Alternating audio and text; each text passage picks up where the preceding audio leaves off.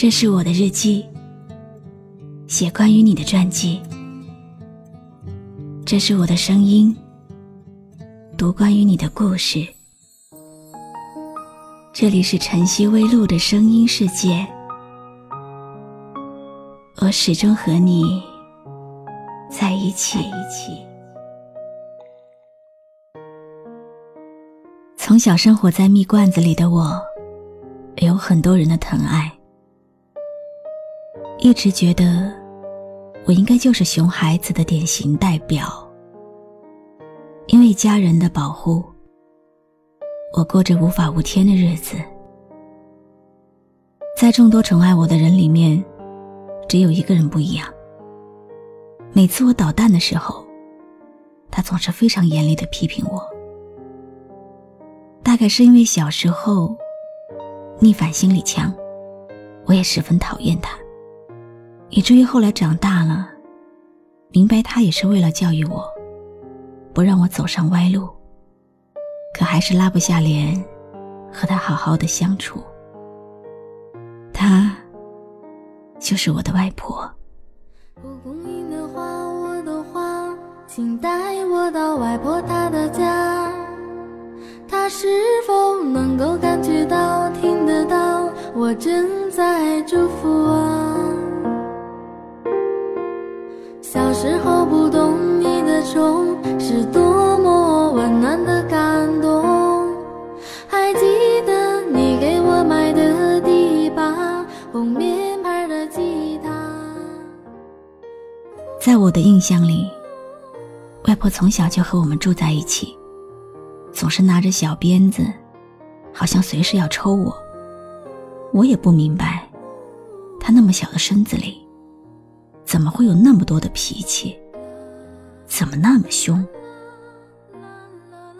那一年是橘子成熟的季节，绿油油的橘子还挂在枝头，我就忍不住去摘了一大堆没熟的橘子。从院子里出来的时候，就看到外婆拿着小鞭子站在门口。那个时候我还太小。被小鞭子抽了，心里一点也不服管。心里想着：“哼，你这个臭老头，我又没有吃你的橘子，干嘛要打我？全世界最讨厌就是你了。”之后的几年里，这个小鞭子也常常落在我身上。我总会因为这样那样的事情被他责骂。而平常宠溺我的大人们，也只是叫我要听外婆的话。我更加确认了他是魔鬼这个事实。再后来，我上了初中，明白爱之深，责之切的道理。可是，在他面前，总是惯性一般的想要唱反调。大人们也试图改善我和他的关系，但是我心里很明白，不需要改善了。或许这样就是我和他的相处模式。我也没有好好的和他说过心里话。蒲公英的花，我的花，请带我到外婆她的家。她是否能够感觉到、听得到？我正在祝福啊，你对我的爱，我的爱，忘不掉你的手好暖，牵着我走过了一段又一段幸福的年华。两年前，我毕业了，给家里打电话的次数变少了。最后一次听到他的声音，是我去上海办会展之前。等我出差回来，才知道他在我出差的第二天就去世了。他说的最后一句话，竟然是“别告诉宝宝，等他出差回来再说，让他好好工作。”我知道这一切的时候，他已经不在了。大脑里迅速的闪过了他的所有画面。我不知道应该做怎么样的反应才是对的。我难过，再也没有人拿着小鞭子鞭策我了。我难过，他最后都是想着我。我难过，这么多年来，我从来没有和他说过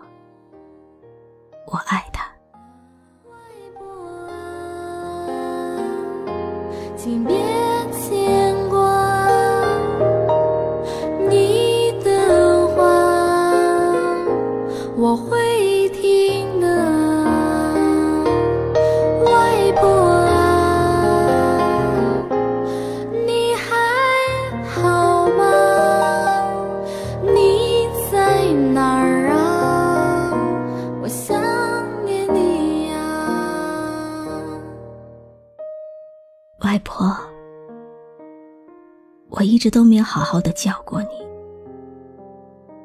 我真是一个坏透了的臭小孩。我再也不闹了，我再也不叫你臭老头了。你回来好不好呢？我好想你。你不是一直都住在我们家吗？我家那么大，你快点回来住啊！你的房间，我没有再做埋伏了，现在很安全。你回来好不好呢？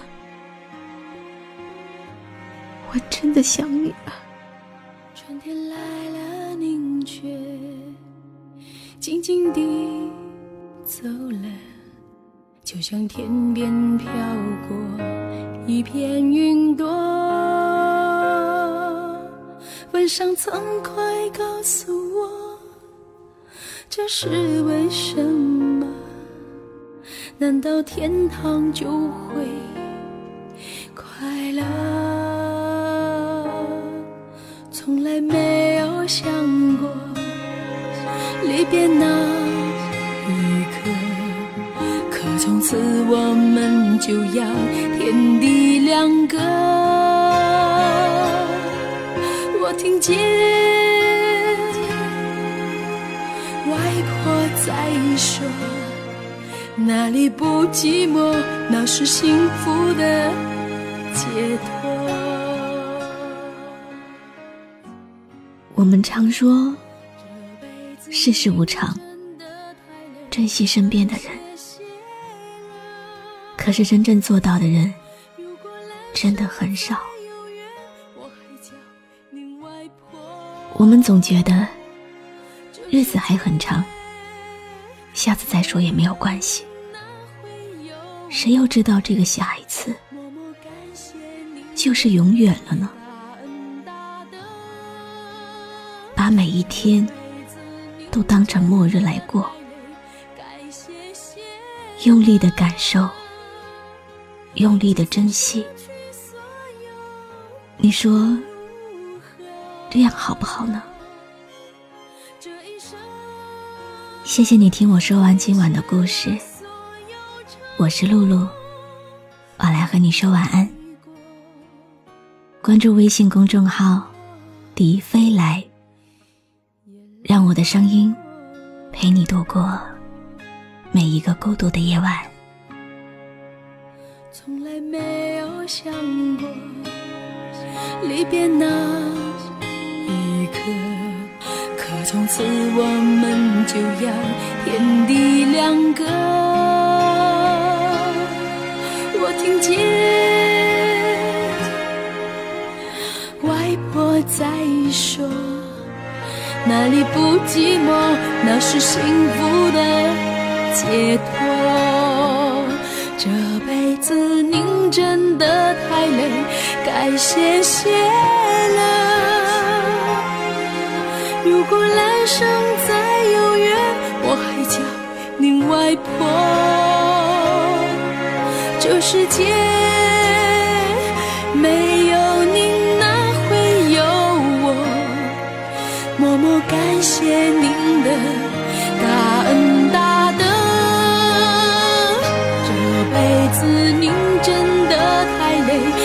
谢谢了，